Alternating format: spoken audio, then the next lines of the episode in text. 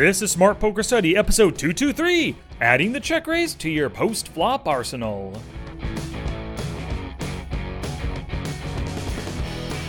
In last week's episode number 222, I gave you the hows and the why we should double barrel C bet more frequently on the turn.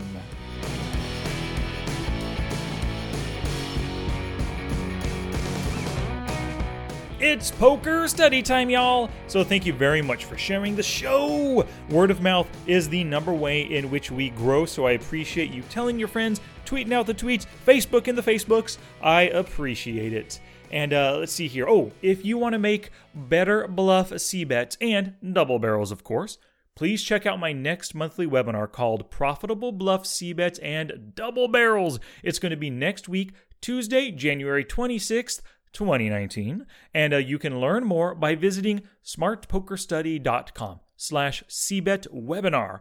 On that page you're going to find out or you're going to see a, de- a description of the webinar and there's also a mind map preview of what i'm going to teach you in the webinar. And please use offer code podcast to get a discount and I want to give a quick shout out to Brian Chansey for being my latest Patreon supporter. He just jumped aboard this train and we're hitting all the stops on our journey to poker greatness. Thank you so much for your support, Brian. If you want to be an insider just like Brian, just visit patreon.com slash smartpokerstudy. There are different levels of support with different rewards attached. Just last week, I put out the Patreon reward uh, podcast as well as the reward training video. And once again, because this is the month of post flop, both of those were post flop related. So if you want to support the show and get more poker goodness, go to patreon.com slash smartpokerstudy. Alrighty, let's get to check raises. Now, check raises are a great way to nullify your opponent's positional advantage. And it's, of course, good for both getting value and for getting folds. So let's get to today's challenge. Challenge! Here's my challenge to you for this episode play with a check raise mindset over your next five sessions. You will be looking and acting upon every seemingly positive EV check raise opportunity. Pay attention to every post flop, out of position hand that you play, because that's when you have the opportunity to check raise. Maybe you're not so comfortable with check raising just yet, so this is your time to shine and get comfortable by practicing the check raise. Before you get to the flop, look at your opponent's bet flop or C bet flop statistic. You do this to gauge how likely they are to bet when you check to them. Test out your value check raises and your bluff check raises on different boards with different sizings. Choose two pair or better hands for your value check raises. Choose drawing hands and backdoor draws for your semi bluff check raises. Tag every hand where you check raise and every hand where you considered the check raise but did not pull the trigger. You will study all of these tagged hands in your next study session. Now it's your turn to pull the trigger and Scooby Dooby do something positive for your poker game. You better wake up. The world you live in is just a sugar coated topping. There is another world beneath it, the real world. And if you want to survive it, you better learn to pull the trigger. Alrighty, so if you want, you can stop the podcast right now. Simply do that challenge, and you'll get a ton of check raising practice in this week. And if you want the most, go to the show notes page for everything I discussed today, along with screenshots and links at www.smartpokerstudy.com slash pod 223. Well, it is that time. Gambate!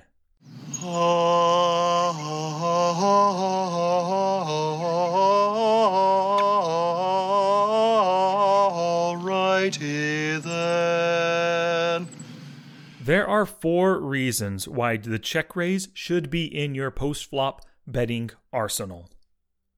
Reason number one is that check raises nullify positional advantage. And I've told you a million times that position is the number one advantage that you can have at the tables. But I may have never mentioned that check raising is a way to nullify your opponent's positional advantage. They've seen you check already, so you appear to not like the flop. This can lull your in position opponent into a false sense of security, which leads them to bluffing a good amount of the time. If they are bluffing, then most of those bluffing hands are possibly going to fold to a check raise. Reason number two to check raise is that check raises make the high frequency C betters fold very often. The more frequent a player C bets, the more junk they do it with. 70% or more, and their range is full of non value hands that they're just betting to try to bluff you off the pot.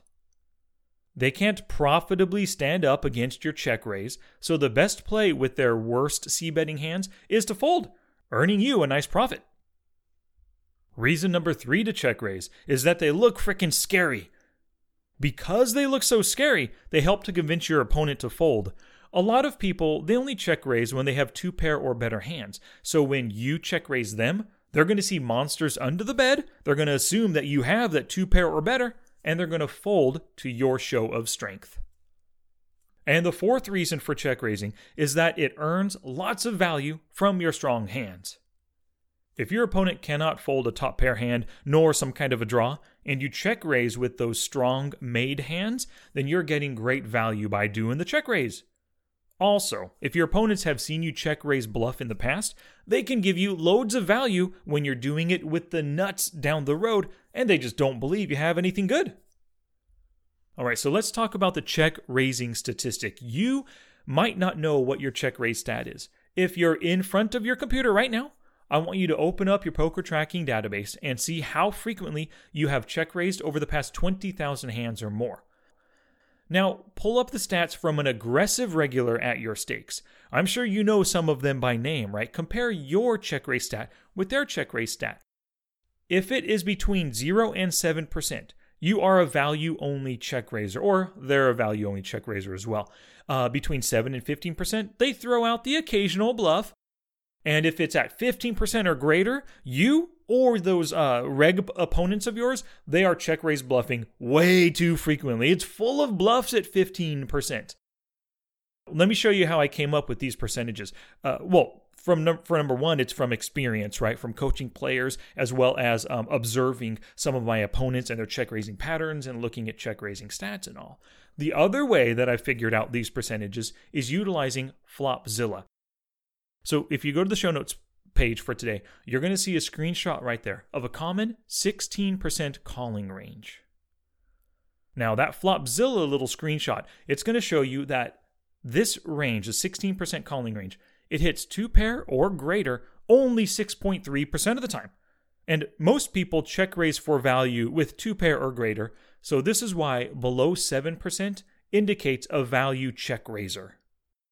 Now, what if we add some common bluff check raising hands into this range right here? So if you go to the show notes page, you're going to see a second screenshot. Same 16% range, but if they're check raising two pair or better and open ended straight draws, nut flush draws, and regular flush draws, they're now check raising 14.8% of the time. So at 15% check raising, if that's what their stat is, more than half of their check raising range is made up of some kind of semi draw bluffing or semi bluff drawing hands. So believe me when I tell you that sub 7% over a big sample is value, 7 to 15 has both value and bluffs thrown in, and over 15 is a ton of bluffs.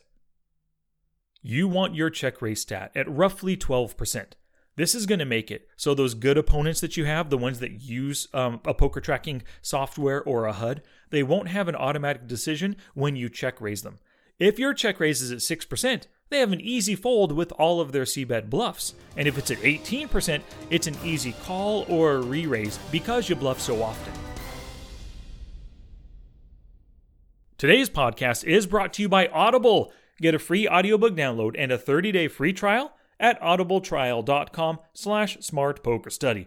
They have over 180,000 titles to choose from, and my three books are there How to Study Poker Volume 1, Volume 2, and Preflop Online Poker. Now, Preflop Online Poker is the most expensive book I have there. So when you get your free audiobook trial and that first free audiobook download, download Preflop Online Poker. And then because it's cheaper, purchase How to Study Poker Volume 1. Listen to that first so that you can get more out of Preflop Online Poker when you listen to that as book number two in the rotation. So please visit audibletrial.com slash smartpokerstudy to start your audiobook learning journey.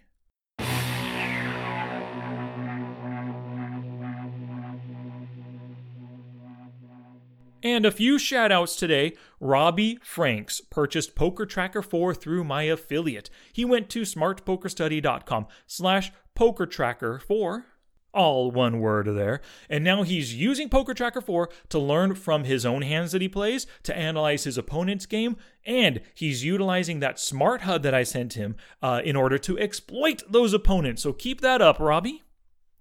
Speaking of the Smart HUD, Ben Moore and Orlando purchased it directly by going to smartpokerstudy.com slash smarthud. Because they have my Smart HUD for Poker Tracker 4, I also sent them my uh, uh, or a couple playlists of videos to get more out of the Smart HUD as well as more out of Poker Tracker 4. So thank you very much, Ben and Orlando. Wow, a few more shout outs. We have Ben Moore again. He purchased Pre-flop online poker directly from me so he got the book as well as the audiobook combined and you can find a, uh, a link to that in the show notes. And then chris erickson purchased all three of my books on amazon. How to study poker volume 1 volume 2 and pre-flop online poker. Thank you very much chris and ben for getting my books and lastly, I want to thank Roland Mueller for purchasing my latest webinar, Poker's Bread and Butter webinar. This is teaching him to get into the most profitable situation more frequently at the tables. If you want it for yourself, just go to the show notes page and click the same link that Roland did. Alrighty, back to class, poker people. So let's discuss making profitable check raises. Now, I'm going to break this up into value check raises and bluff check raises. And the reason why is there's a bit of a difference between the two, and value check raises are just so much easier in general to make, right? They just kind of come naturally when you flop those strong hands. When it comes to those value check raises, you want to be making them with two pair or better hands. You can throw in the occasional top pair hand if you feel that they can call with worse top pair or worse under pair hands. But this is an aggressive play that builds the pot. Remember, you're check raising for value, so you actually want them to call or you want them to come over the top. So you need to be reasonably sure that you are ahead of your opponent here. Before you check raise for value, ask yourself what are they betting that they will call or re raise to give me value? If you can name hands like overpairs, top pairs, or draws, then you want to make the value check raise. If you can't name anything that's worse than yours that can give you value, just check call instead to keep them in so that you can get value on a later street. You want to choose a size that's going to get them to call with worse hands. It's terrible when you check raise for 30 big blinds with top set and they just fold.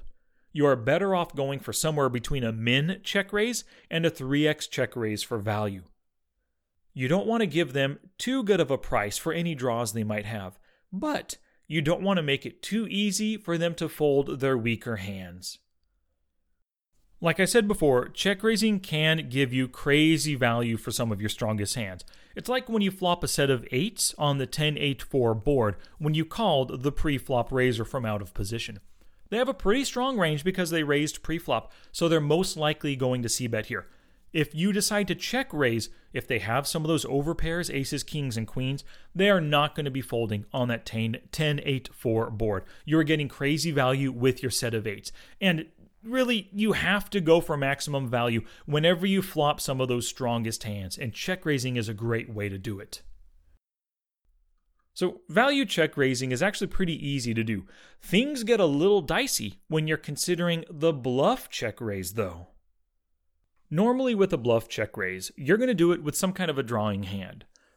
Flush draws and straight draws are great for this because if you do get called, you have the opportunity to hit something strong on the turn, and that's going to allow you to get some value then. The most important thing about bluff check raising is that you want them to fold. Regardless of the strength of your hand, you are check raising as a bluff. The first thing you need to do is look for signs that they will fold to your check raise. In my CBET pop up in the Smart HUD, I include the stat fold CBET to a raise. If this percentage is high, like 60% or more, that means my check raise bluff has a high likelihood of working. If they also have a CBET stat at around 70%, that's a good sign as well. People who CBET a lot and fold a lot to raises are the best ones to bluff check raise against. Now let's talk about the different types of bluff check raising hands. First off are the total bluffs. These hands have very little showdown equity and very little drawing equity. It's like having pocket threes on a jack and nine deuce rainbow board or 10 to 8 on a queen 5 4 board. You are betting on these hard to hit boards with the sole intention of getting your opponent to fold. These hands are absolutely not worthy of check calling. So your options are to check fold or check raise bluff. If you think they can fold, then you should attempt the check raise bluff. Before you choose your bluff check raise sizing, ask yourself what sizing would I use with a strong hand, and what will they fold to? Figure out what that bet sizing is and bet at that or near that amount. If they C bet half pot and you just min raise, they're getting great odds to call with draws and marginal showdown value hands like top pair weak kicker or second pair. You want them to fold, so it might require making a two and a half to a three times check raise. This is going to require some testing on your part, though. So, like I said at the beginning of this episode in the challenge, this is your time to shine. This is your time to test out different sizings, different boards, and different opponents to check raise against. If you notice somebody folding frequently versus smaller check raises, take note of this so that you can save yourself money when you check raise bluff them in the future. Next up are the semi bluff check raises. These are when you have some sort of immediate draw that can hit on the turn. It's like betting the ace of diamonds, ten of diamonds on the jack of hearts, nine of diamonds, six of diamonds board. You can hit your diamond for a flush, and you've got the ace as an out for a top pair, and even an 8 or a 7 will give you a straight draw.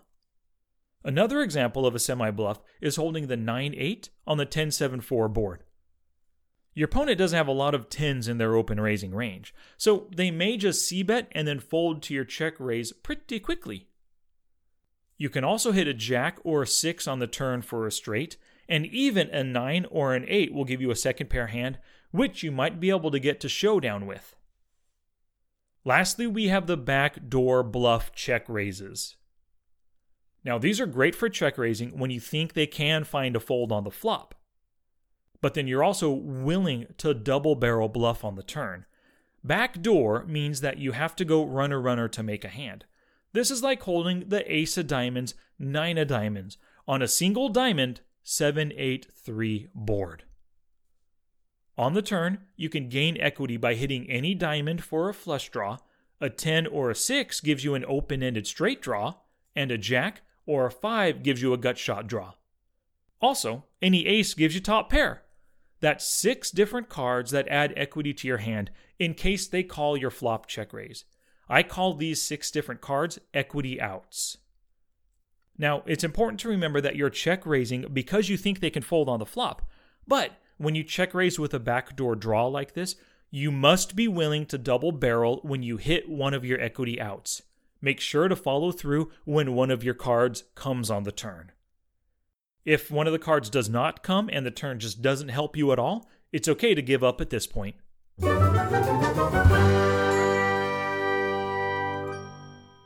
This episode isn't complete until you head to the show notes page at smartpokerstudy.com slash pod223. Go there for screenshots and links to everything discussed today and to discover ways in which you can support the podcast and keep me keeping on.